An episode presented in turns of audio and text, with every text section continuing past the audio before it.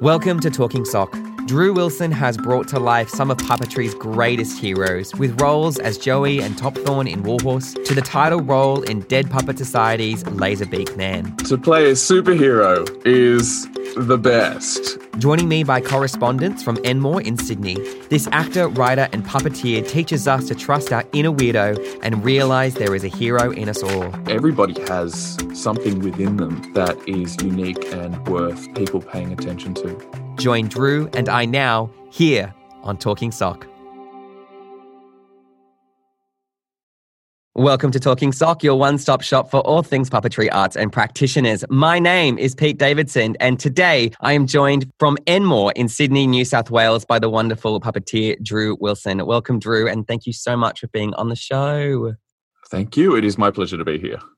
Drew, why puppets? Ah, uh, yeah. I watched while I was listening to your one of your podcasts today, and I was thinking about this question, and I knew this question was coming up. Why puppets?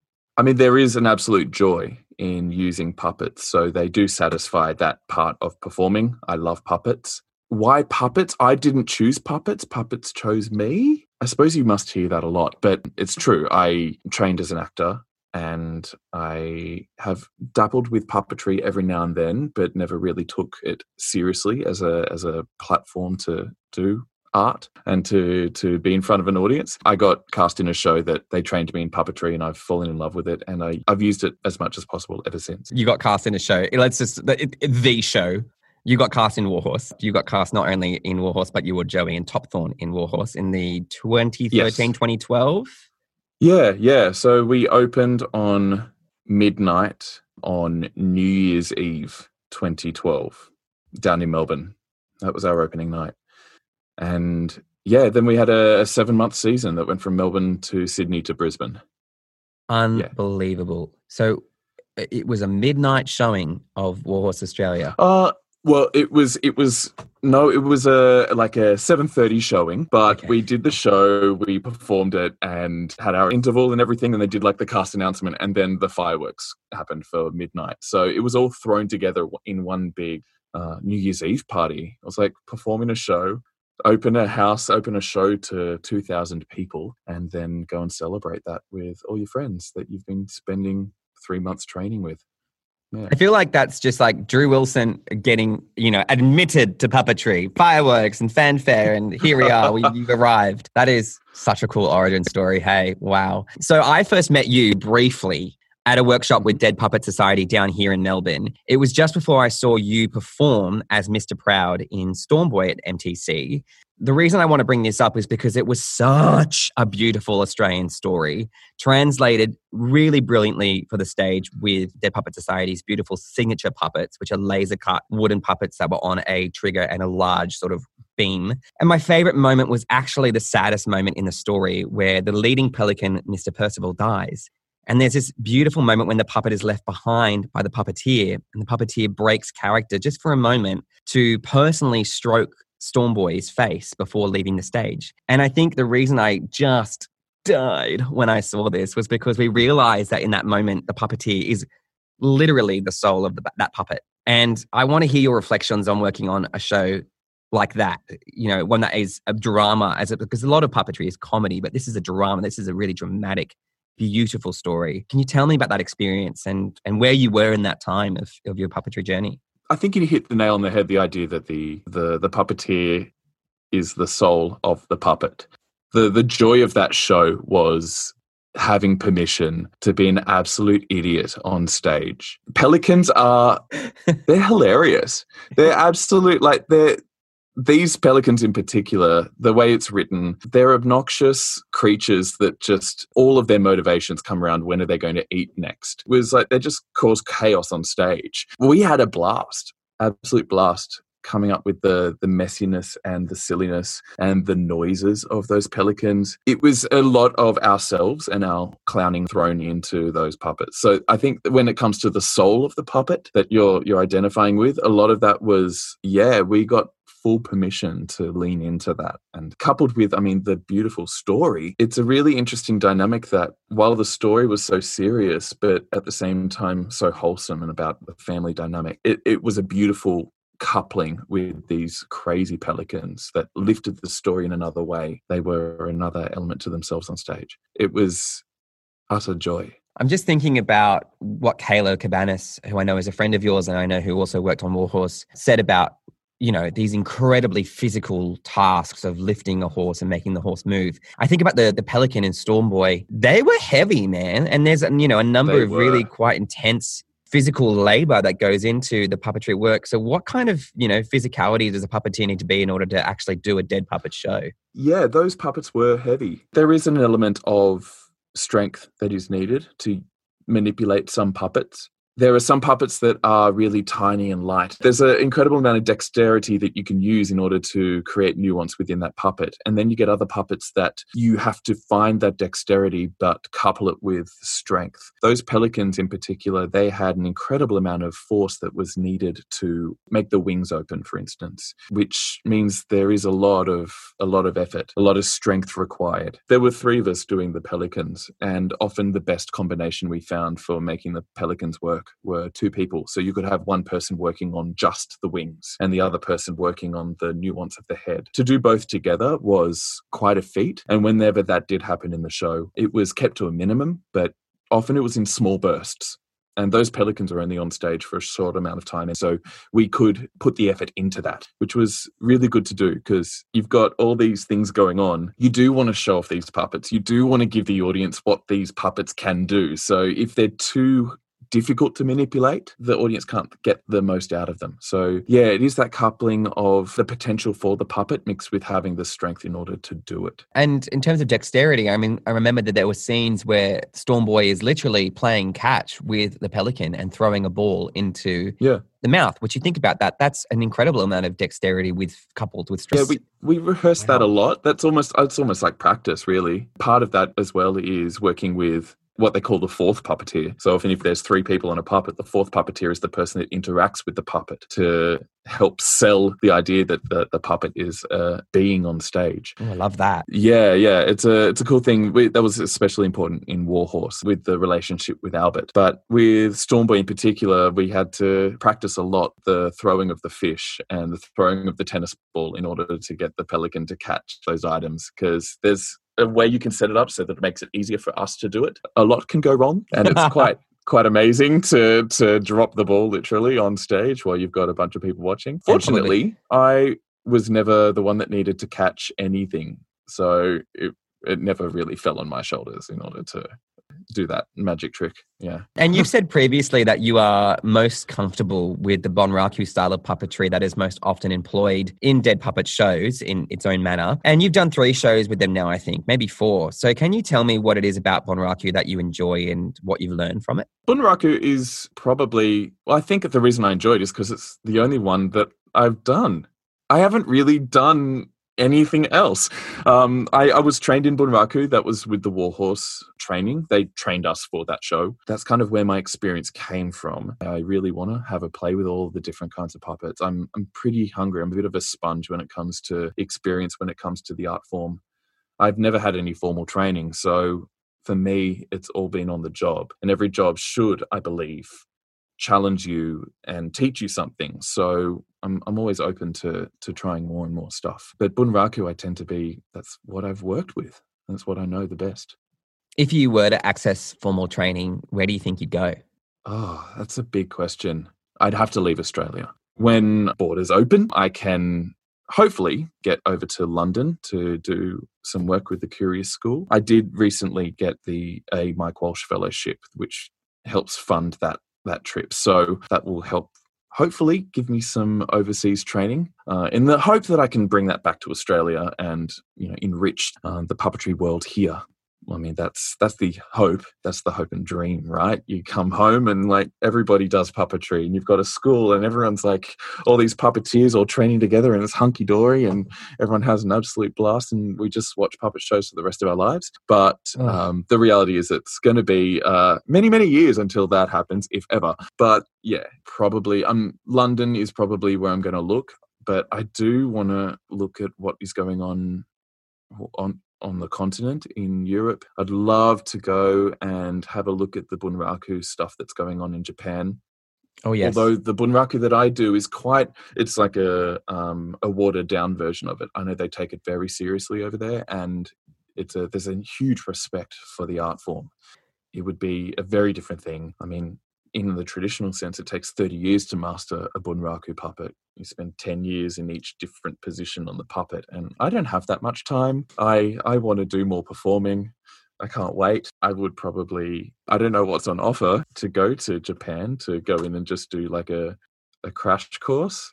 Don't know. Like I went to I went to Japan in, in 2018 and it, there is a touring company that does Bunraku puppetry and does do workshops and the like. But it seems that they they only tra- travel when they're traveling. There is no real access to their workshops or education. And then mm-hmm. last year, when I met a Japanese puppeteer by the name of Nozomi Nagai, and she is beautiful and she's been studying puppetry 15 years under the same master, and she's 35 and is still a student. And she created mm. this beautiful puppet um, herself, hand carved, called Onoko.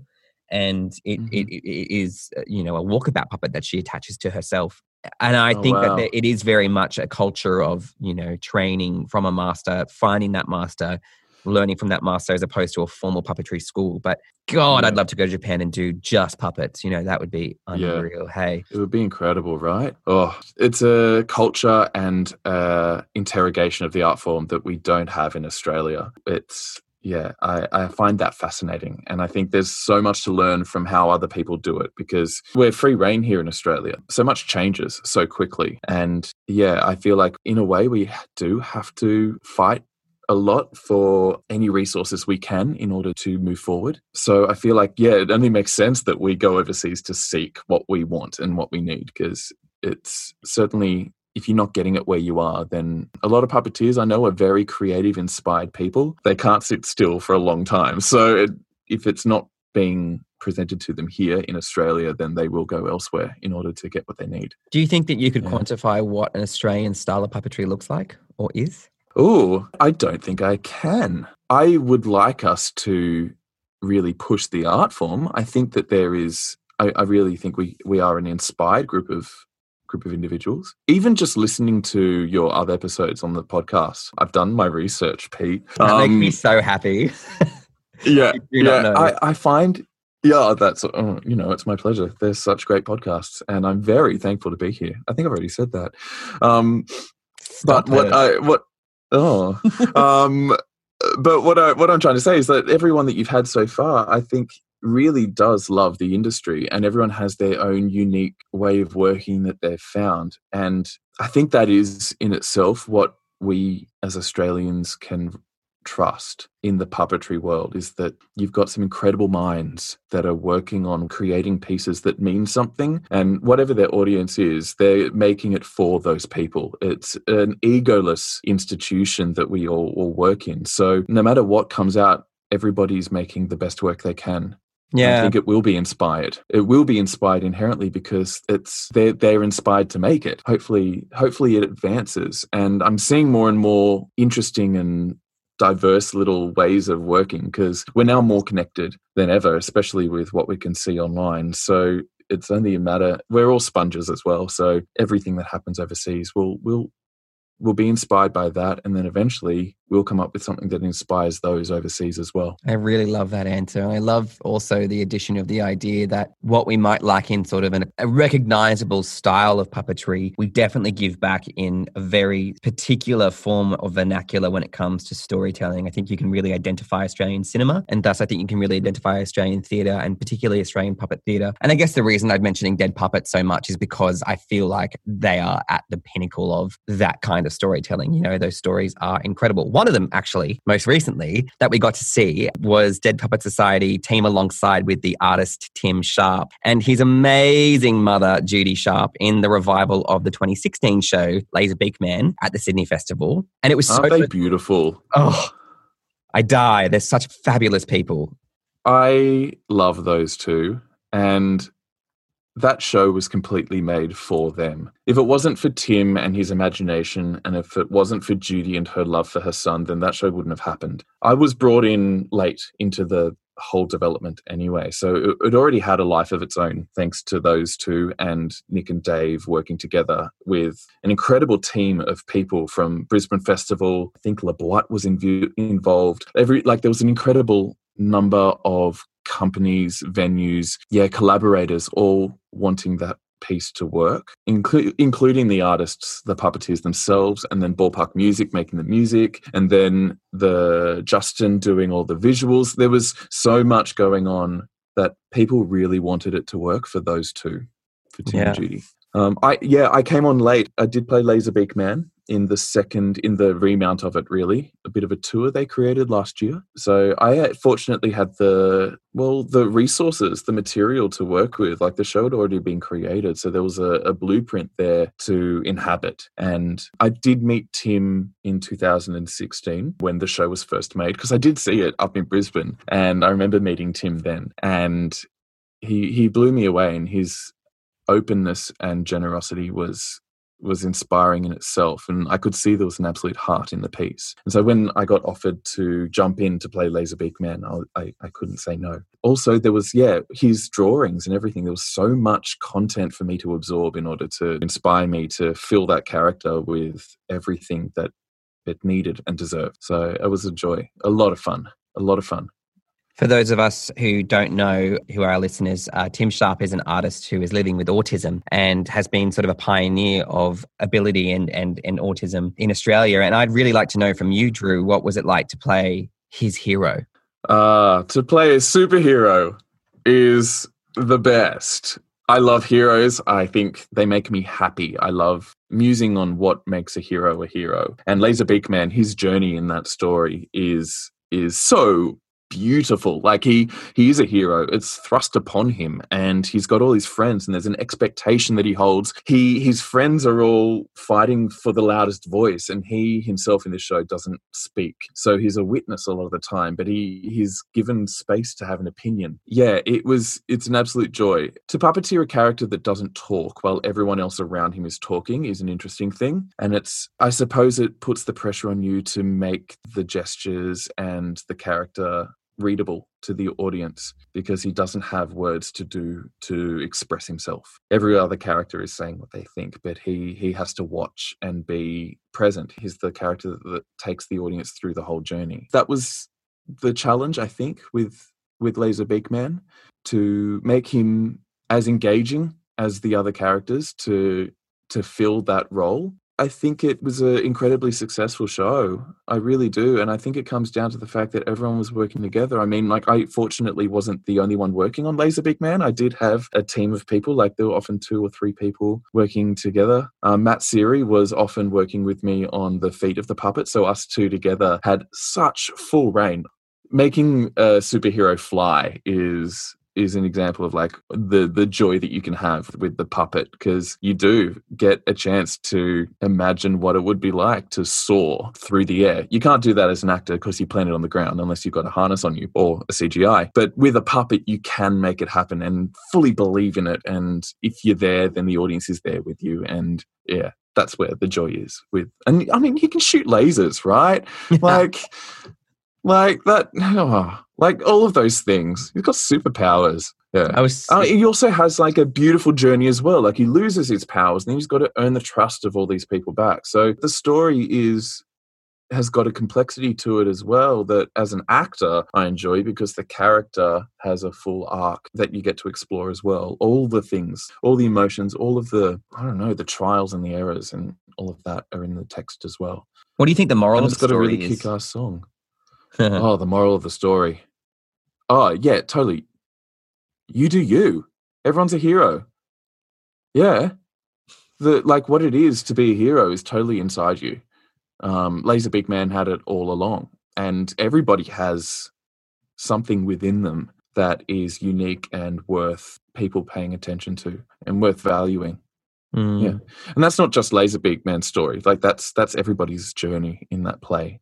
Black Sheep goes through a similar thing where he's completely neglected by all the other characters in the world and he tries to he fights against what it is like he what it is that makes him unique he's constantly told that he's he's nobody but it turns out that he has an extraordinary power, which is being invisible is a good thing. And he can get away with things. He can help save the day by turning invisible. So that's a cool little little superpower that he has. I mean, we all have little superpowers.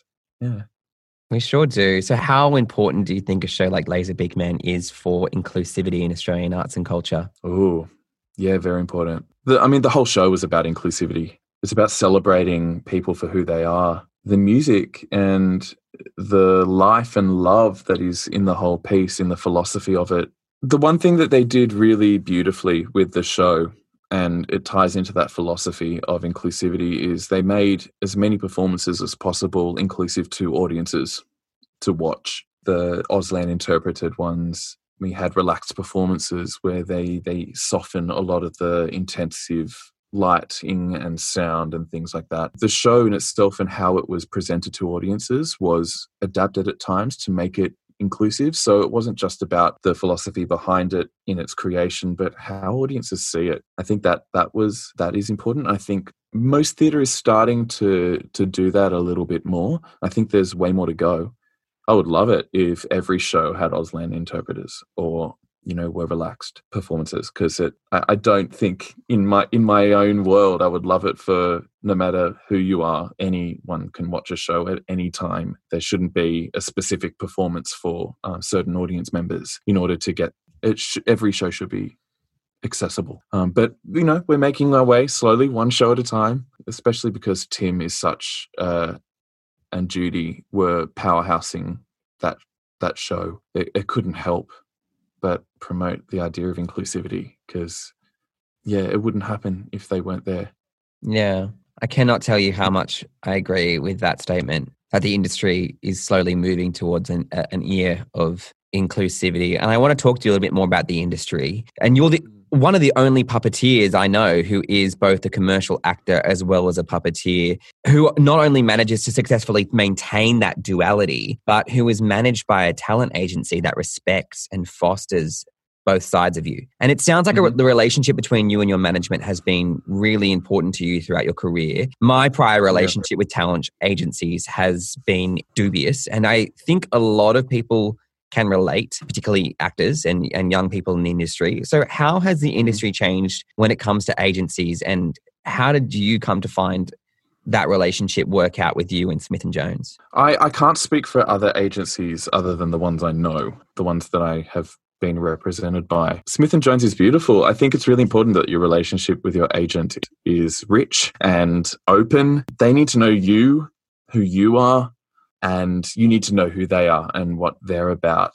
Fortunately for me and David and Tanya at Smith and Jones, hello, how's it, how's it going, guys? Shout out to to my agents. I really love those two. I think that there is a, a trust between us and an understanding between us and a celebration of who we are. They know who I am and the work that I like to do. They also know the work that I'm probably suited for, as well as I could be challenged with as well.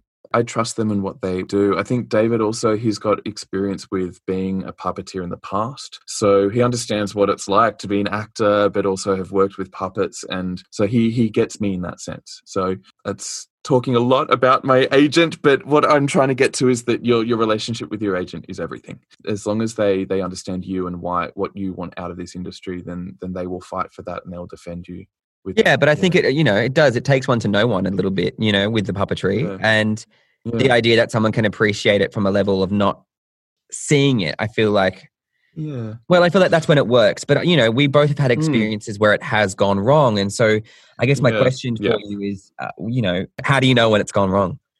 It's it's a gut thing. It really is a gut thing. But I I was without an agent for about a year before I signed with with Smith and Jones, and previous to that, I was with another agency that it did fall apart. I think I learned a lot about that about myself, and what I realized is that they had a very different idea about who I was compared to what I thought I was, and I've really figured out a lot about myself as a as an actor, as a performer, as a human being since graduating from drama school, um, which is when I signed with my original agent, and I think there was probably a conflict there between who I am as a person versus who they wanted me to be. I mean, that's that's a lot to learn.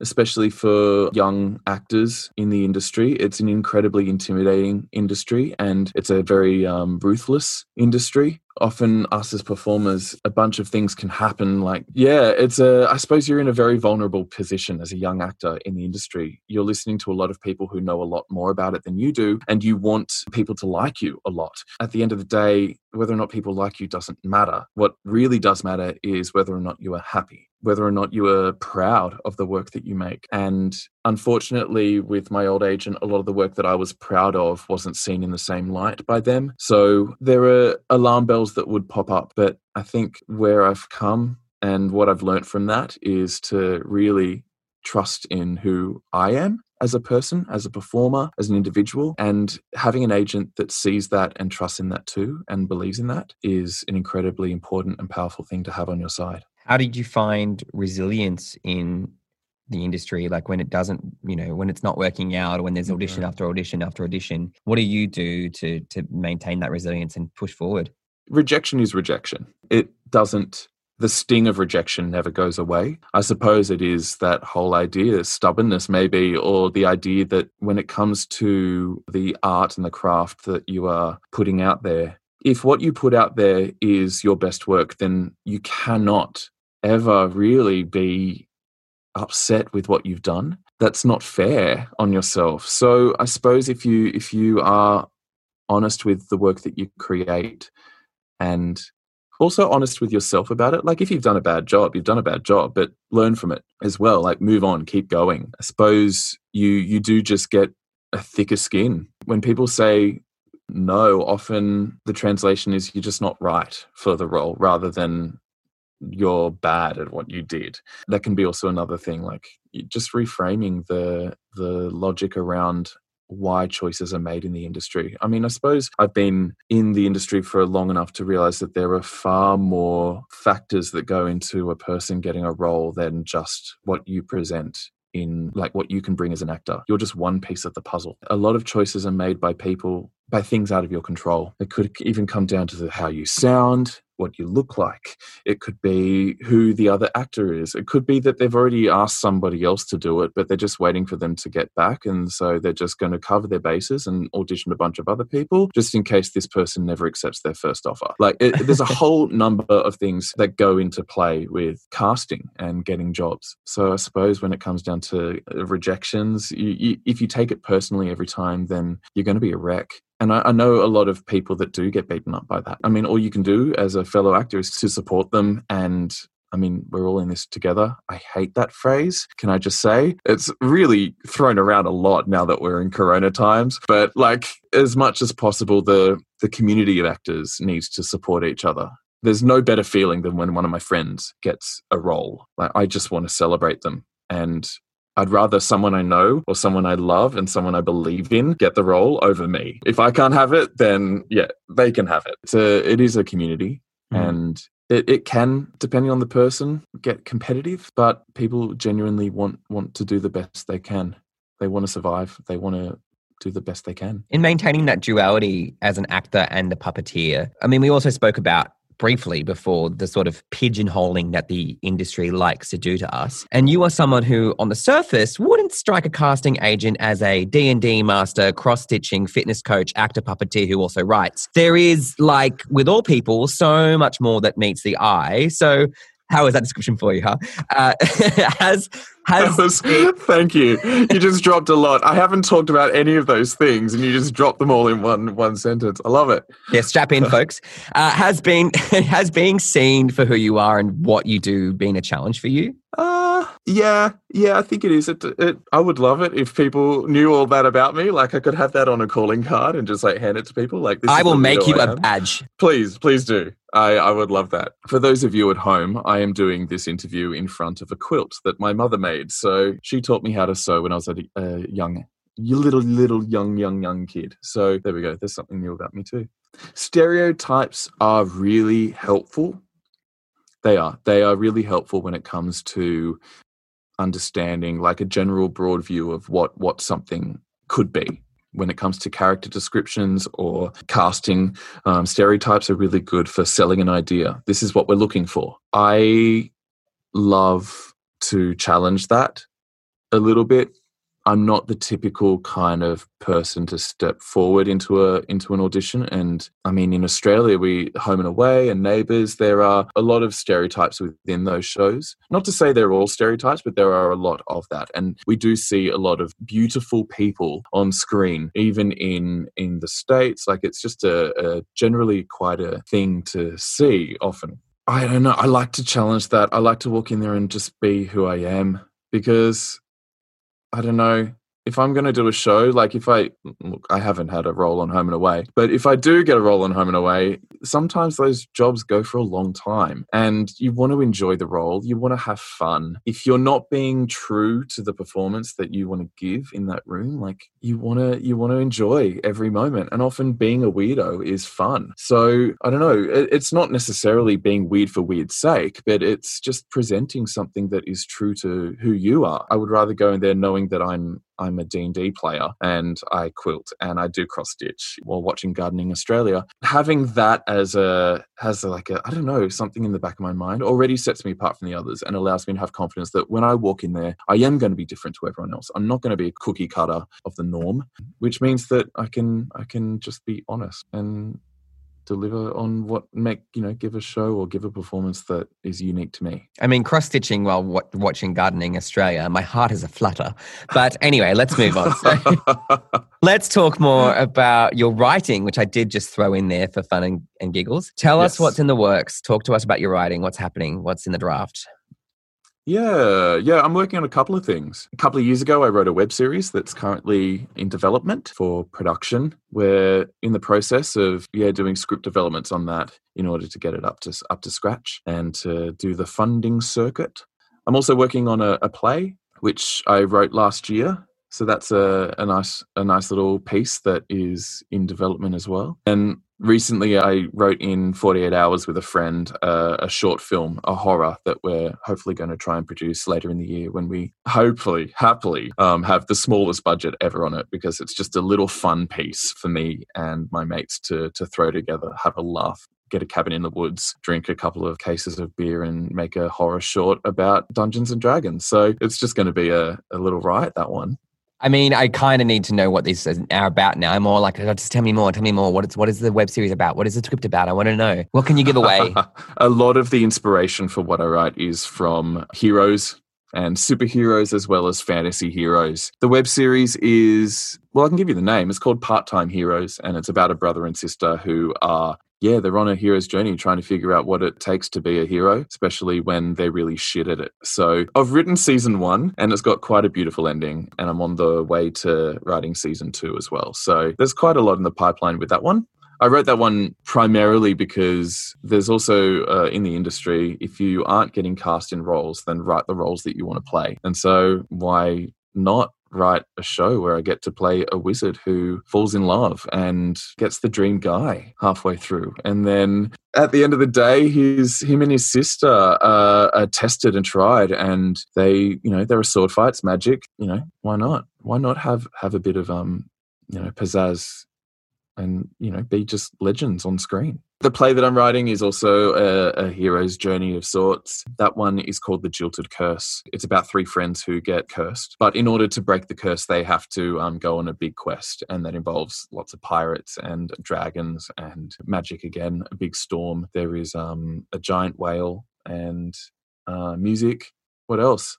There's a lot oh, one of the characters gets turned into a dog, which is why it's a puppet show because I'm going to have a, a dog, a dog puppet. Yeah. There's two stories there, plus Laser Beak Man, plus everything. I feel like there's a bit of a thing happening here with Homer's Odyssey, The Hero's Journey. How much research and sort of back work have you done in in sort of understanding the hero's journey? Because you've mentioned it a few times now, and I'm kind of loving it. Can I get yeah. into the nitty gritty with you about that? Ooh, um, okay. Uh, it's going to surprise you that I've never read the book The Hero's Journey. All of my understanding of the hero's journey, I say it. I've done my research online, and I went and found the Wikipedia page of the breakdown of the hero's journey. Don't tell your students that that Wikipedia is not a source that you can credit, but I just did. My understanding of here heroes and all of that come pretty much just from my fascination with the storytelling form. I play a lot of Dungeons and Dragons. There are so many hero stories in that. And what I do love about the hero's journey is that it is just a broad framework to describe a story. Each individual hero is unique in their own way. So I that's what I love as well is trying to figure out what makes people heroes, like what differentiates one from another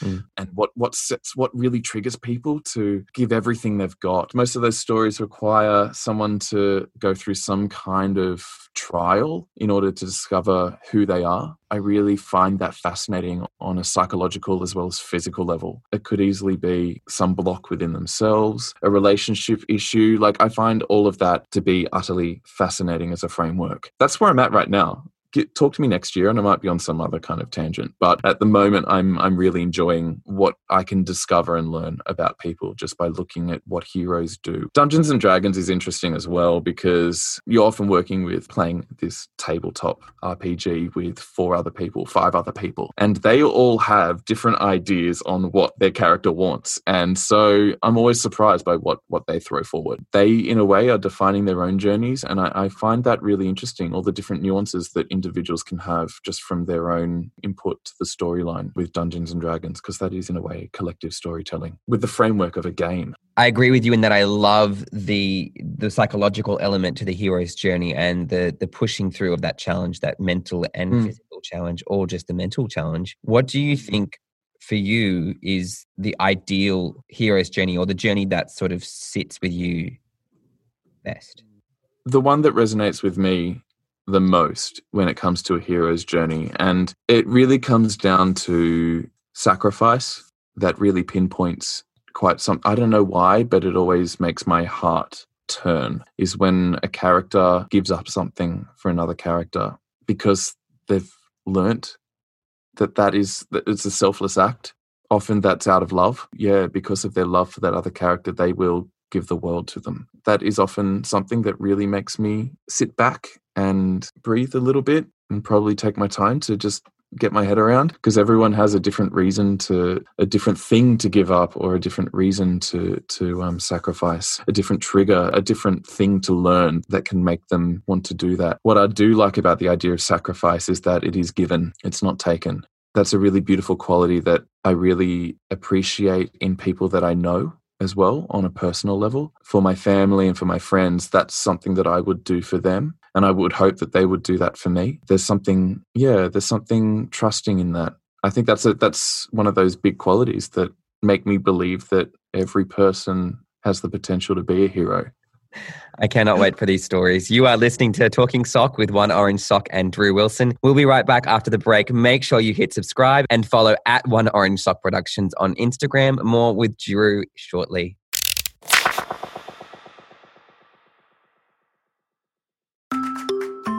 This is Philip Miller. I'm Richard Bradshaw. I'm Sue Wallace, and you are listening to Talking Sock. Talking Sock podcast. A one Orange Sock production. This is the number one podcast for puppetry in the country. Your one stop shop for all things puppetry arts and practitioners. The number one puppetry podcast in Australia. Follow this podcast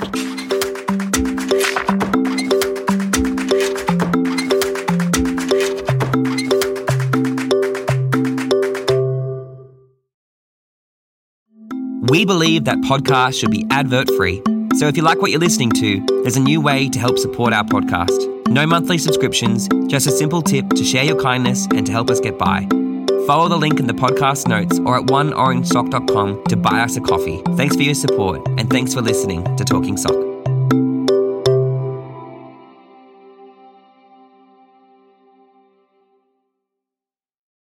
Hello, darlings. This is Ronnie Burkett, and you're listening to Talking Sock, my favorite puppetry podcast. Welcome back. You are listening to Talking Sock with Pete Davidson and Drew Wilson. We've been talking about Bunraku puppetry and Drew's work in finding that balance between commercial acting and puppetry. But now, Drew, it's time to talk about how you've sustained yourself throughout your time as a puppeteer. And firstly, let's talk about the survival jobs. You've got yourself with many fingers in many pies. Talk to mm-hmm. us about what you're doing during COVID 19 and in between gigs to keep yourself afloat. Yeah, okay. I'm a very busy person. I do like to relax, don't get me wrong. I do the quilting and I do the cross stitch in front of the television, in front of Gardening Australia. Oddly enough, my personal training stuff has kept me sane, really. It was originally as a backup, actually. My parents always believed that you need a backup if, well, they told me personally that I need a backup in case acting doesn't work out. My parents sorry, said it's to me, real. It's too real. I'm just like, ah, that conversation. yeah, no, no, no. It's it's a very real conversation that I think all parents from baby boomers they have a genuine fear that their actors for children are going to end up probably in a dumpster somewhere. So they said to me, "When you want to go back and study medicine, not if it's a when that they will pay for my entrance exam," and that really knocked me for six. I was very much aware um, that having something to fall back on was a important thing to them. So doing the personal training and the fitness stuff was a way to, in a way, appease them. But also, I want to do something that I enjoy, and I do enjoy fitness, and I do enjoy the physical side of um, training and doing all that. So I didn't expect that it would actually ever happen this way. All of my acting jobs are gone for the moment. And I thought when my parents were talking about having something to fall back on, that meant when I give up acting or give up puppetry. That was how I saw it in my mind. I Mhm. didn't ever think of it actually as when when the puppetry gets taken away from you. So I'm incredibly thankful now that it's been realized in a different way and it has been there because it's really kept me kept me sane having people to train regularly kept my head a bit level because it's so easy to downward spiral. This kind of uncertainty hits everyone around you especially clients because i don't know for for a lot of people that i train physical fitness and the regular attendance to that is a is a mental health thing for them as well. And so when I've got a group of people who are looking to me to maintain that so that they have some semblance of normality in order to keep going, it really pulled me out of out of a funk and kept me focused on on something. This whole corona thing has really yeah, I'm quite thankful. I have to ask this question, and it's so self indulgent, but when your Mm-hmm. parents said to you, when you go back to medicine, and you said it was like pulling a plug on your certainty, can you talk Yeah. me through that? Because probably like the cornerstone of what I resent my parents for is that conversation where to go to go and find a backup job into teaching because that was what stopped me from auditioning for things like VCA and NIDA and Yeah. whatnot. Yeah, I, I remember that. I remember that moment distinctly, and it was a couple of years after I finished drama school. I hadn't yet booked Warhorse, and I'd done a couple of little gigs, but it was me pretty much living in Sydney, check to check, you know. And I get a phone call one night from mum, and she she said, "Your father wants me to let you know you know when." When you want to study medicine, we will pay for for the entrance fee. And I laughed it off at the time. I remember laughing and being like, oh, yeah, yeah, yeah. But then I had one of the most sleepless nights that I've ever had. I was tossing and turning for quite a bit, and it really knocked me for six that evening. Anyway, I, I called mum the next day and I said to her, you know, you know what you said last night about studying medicine. I said, I, I appreciate where that comes from. I, I know you care. I know you love me, and I know all of these things. I need your support as much as possible. I need your support while I while I do this. I want to do this. I want to try and make this work. And even if I do go study medicine and go and and and try that that avenue, I I need you guys to back me right now. And then mum said, You're right, you know, look, I'm never going to speak for your father ever again. He can call you himself next time. Um, there was Oh. this this moment when mum mum uh, she apologized. She did, and strangely enough, only a couple of months later, that's when I booked Warhorse, and ever since then, they have been to every single one of my opening nights for every show that I've ever done. They came to every opening night that I did uh, with Warhorse in each capital city. They flew down to Melbourne to come and see Stormboy. They flew up to Brisbane to see Stormboy. Every other show, they've always been there. So I've never had that conversation with them before until that point. And I think it was a a big milestone for us. I, I love them that they that they listened to me and at the same time that I also was be able to be honest with them because it was an important conversation to have. There's such a difference between our generations and without that conversation happening then yeah, a lot would have been unsaid for a longer, much longer period of time. Yeah, Yeah. but it, you know, it was a quite a profound and potent moment, and I know they're probably going to listen to this podcast. And mum and dad, I love you very, very much. I, I will say that I think that is a moment that I personally only thought that I had with my parents. And actually, you saying that to me, uh, that you've experienced a similar kind of conversation, really, really changes my vision on on that for me as a performer and an actor. And you handled it a lot more eloquently than I did. Is all I can say. So, so wow, Yeah. um, that is beautiful. And do you think that Warhorse was sort of vindication from that moment for you and your mum and dad? Yeah, yeah, it was, and also for myself. I I was talking to mum the other day actually about this, and yeah, I was talking about how we, we have conversations like this all the time, and I was talking about like Warhorse was really the the start of me beginning to trust myself as a performer. I mean, I'd never done puppetry before, but I definitely started to trust myself as a puppeteer as well. So it was the the start of me trusting myself as an artist. Up until that point, I think I was a very green. I think from that point on, I, I was making a lot of yeah, I was breaking down a lot of barriers that made me better understand myself as a human as, as well as an artist. Talk me through drama school. I want to know what actual drama school looks like, feels like, if the experience of drama school is, because you know we see we see popular culture play with this idea of going to drama school. I, I can reference Fame, both versions of it. The 2009 one was better. Don't judge me. the idea of this performing arts high school or this performing arts college that is all competitive edge and sex, drugs, and rock and roll. What is VCA? What is drama school actually like? Yeah, look, it's a lot a lot of fun. It's a lot of hard work. Yeah, you're working with a lot of you've got a group of people that you spend all your time with and all you want to do is just be really really good actors. The stakes are high as well.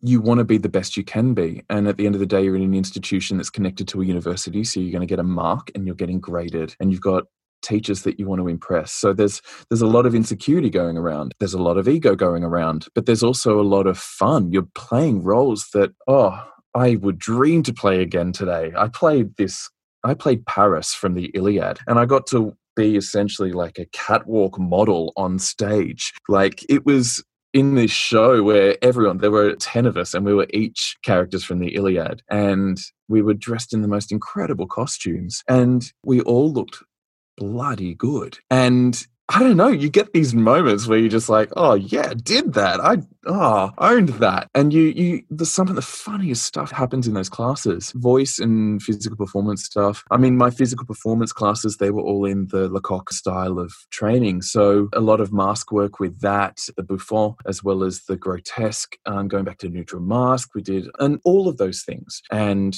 the things that you watch your friends do in those rooms was utterly utterly hilarious. I yeah they stick with me the the the things that we did made a fool of ourselves in the confines of this safe space. Some of the the finest comedy moments that i've seen. And they're more more enjoyable as well because we all knew each other so well. That being said i mean like yeah there was a lot of tension at times. I think there were some qualities within myself some things that i did during drama school that i'm like okay yeah if i could repeat that i would definitely not have said that or done that for to that person. Look that's hindsight you know. I'm a lot older now and i can look back and say fuck i was a dick at times but look yeah, that that's drama school. It's a little melting pot, a little mixing pot of like tension, but joy and and youth.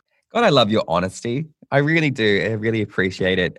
Oh, okay. I'm all I'm all honested out. God, it was good. It's time for our segment called the Geek Out, in which my guest and I Okay. mention uh, something that has been getting us through social isolation. My Geek Out this week is a board game. It is called Bears versus Babies. My dear friend Kay Yasugi gave it to me. She sent it down from her house in Sydney to my house in Melbourne. And it was the saddest reason why, because she said to me, she said, I, I don't have anyone in my house to play this with. And I thought, okay. So I wanted to say to Kay, I love you, Kay, and I wish I could play that game with you. And it's fabulous. And if anyone has seen the, the game, it kind of looks like your boxed version of the Monster Book of Monsters from Harry Potter. It is Mhm. literally a furry box. And what you do is you create an arsenal of monsters that are technically bears that you uh, add appendages to in order to attack killer babies in a sort of round robin of crazy attacks. And as a card game, the graphics are fabulous. And my housemates and I played it the other day and we had such fun. And I would highly recommend everyone go and order it on Amazon or whatever it is. It was a Kickstarter campaign. So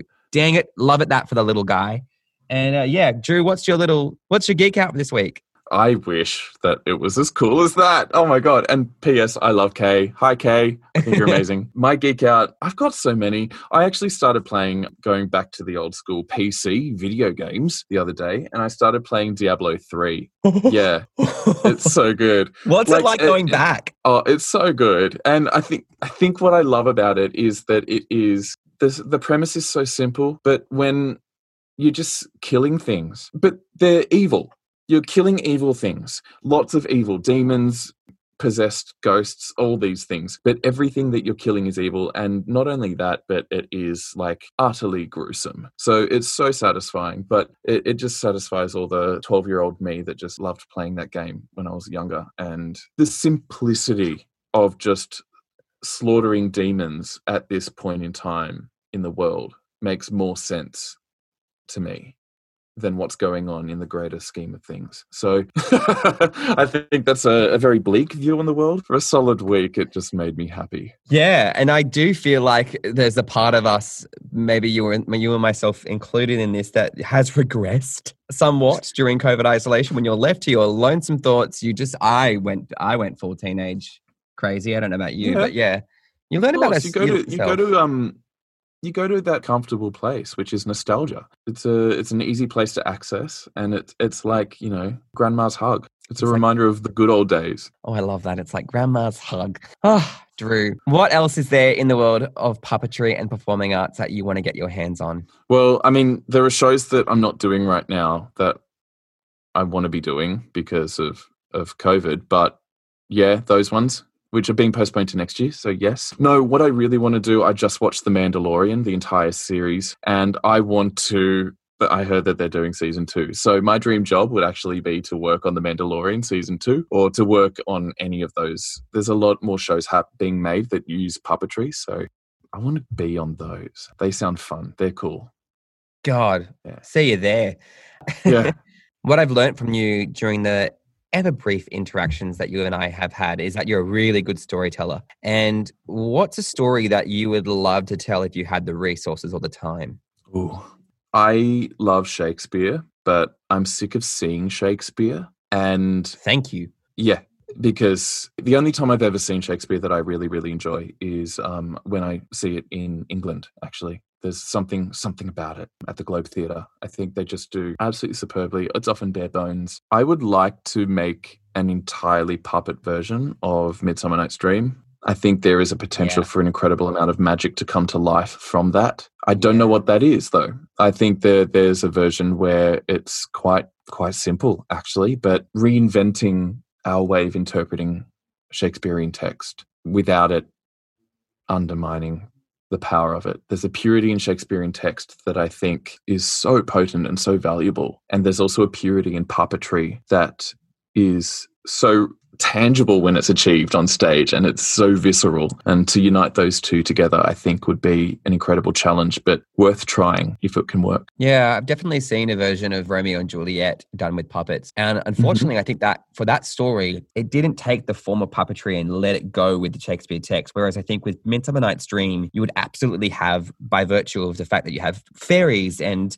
absurd magic potions to work with and goats' heads on men and things like that. Like it Mm. would just work so beautifully. Oh, Yeah. I'll just say that as well. And I think there is such access to that kind of stuff in Europe. I know that Shakespeare is happening a lot in Europe in puppetry. Mm. Um, but you're right about theatre in terms of the UK does Shakespeare damn well. They've they've gotten good at it. They've really honed that craft. I think the best Shakespeare I've ever seen was Christopher Eccleston did Macbeth Mhm. at the the Royal Shakespeare Company. I think it was at the Stratford upon Avon at that really big theatre Yes. there.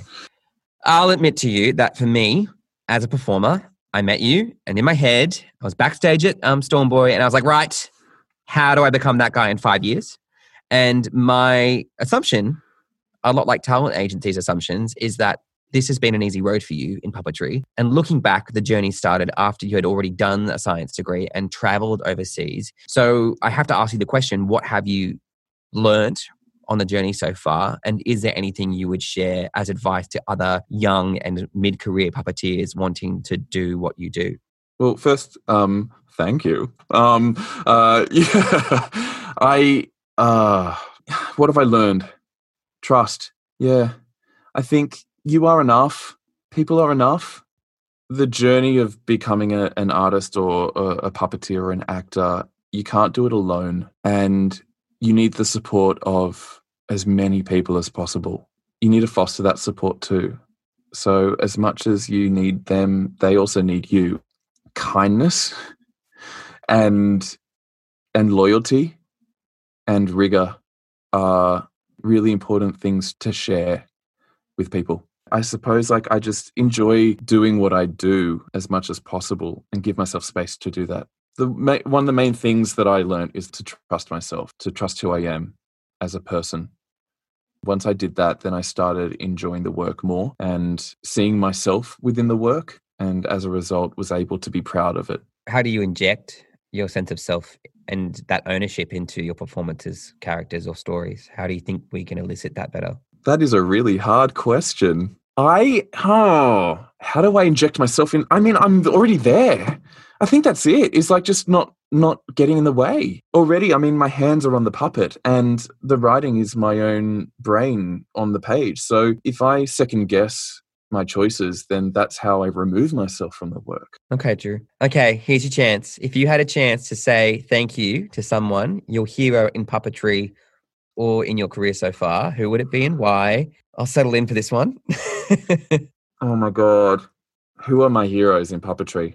Yeah, okay. My really, really wanky answer is my my heroes are actually the people that that are doing it, that are actually playing with the puppets everyone. It's a really difficult thing to let go of ego and work on a piece of work as an artist. I think that's an incredibly profound thing. And my hat goes off to anybody that is willing to work long hours in the industry in order to build a show. So, yeah, it's pretty much everyone because I don't, hmm, I can't attribute anything to any one person.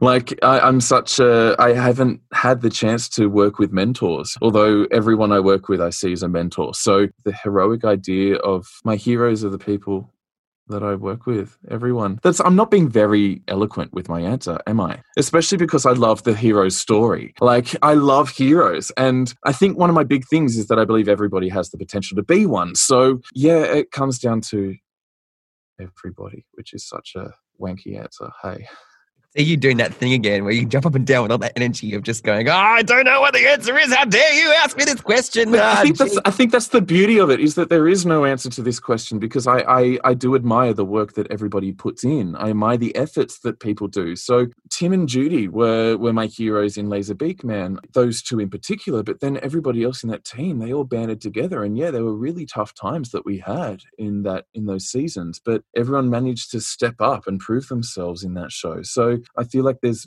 it's more than just one individual that has made an impact on my life. I feel like everybody else that I work with, they they they have an impact too.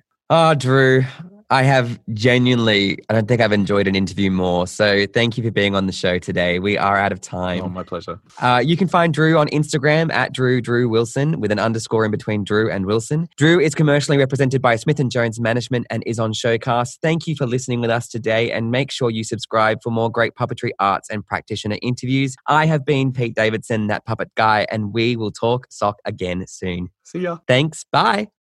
Thanks for listening. Now we want to hear from you.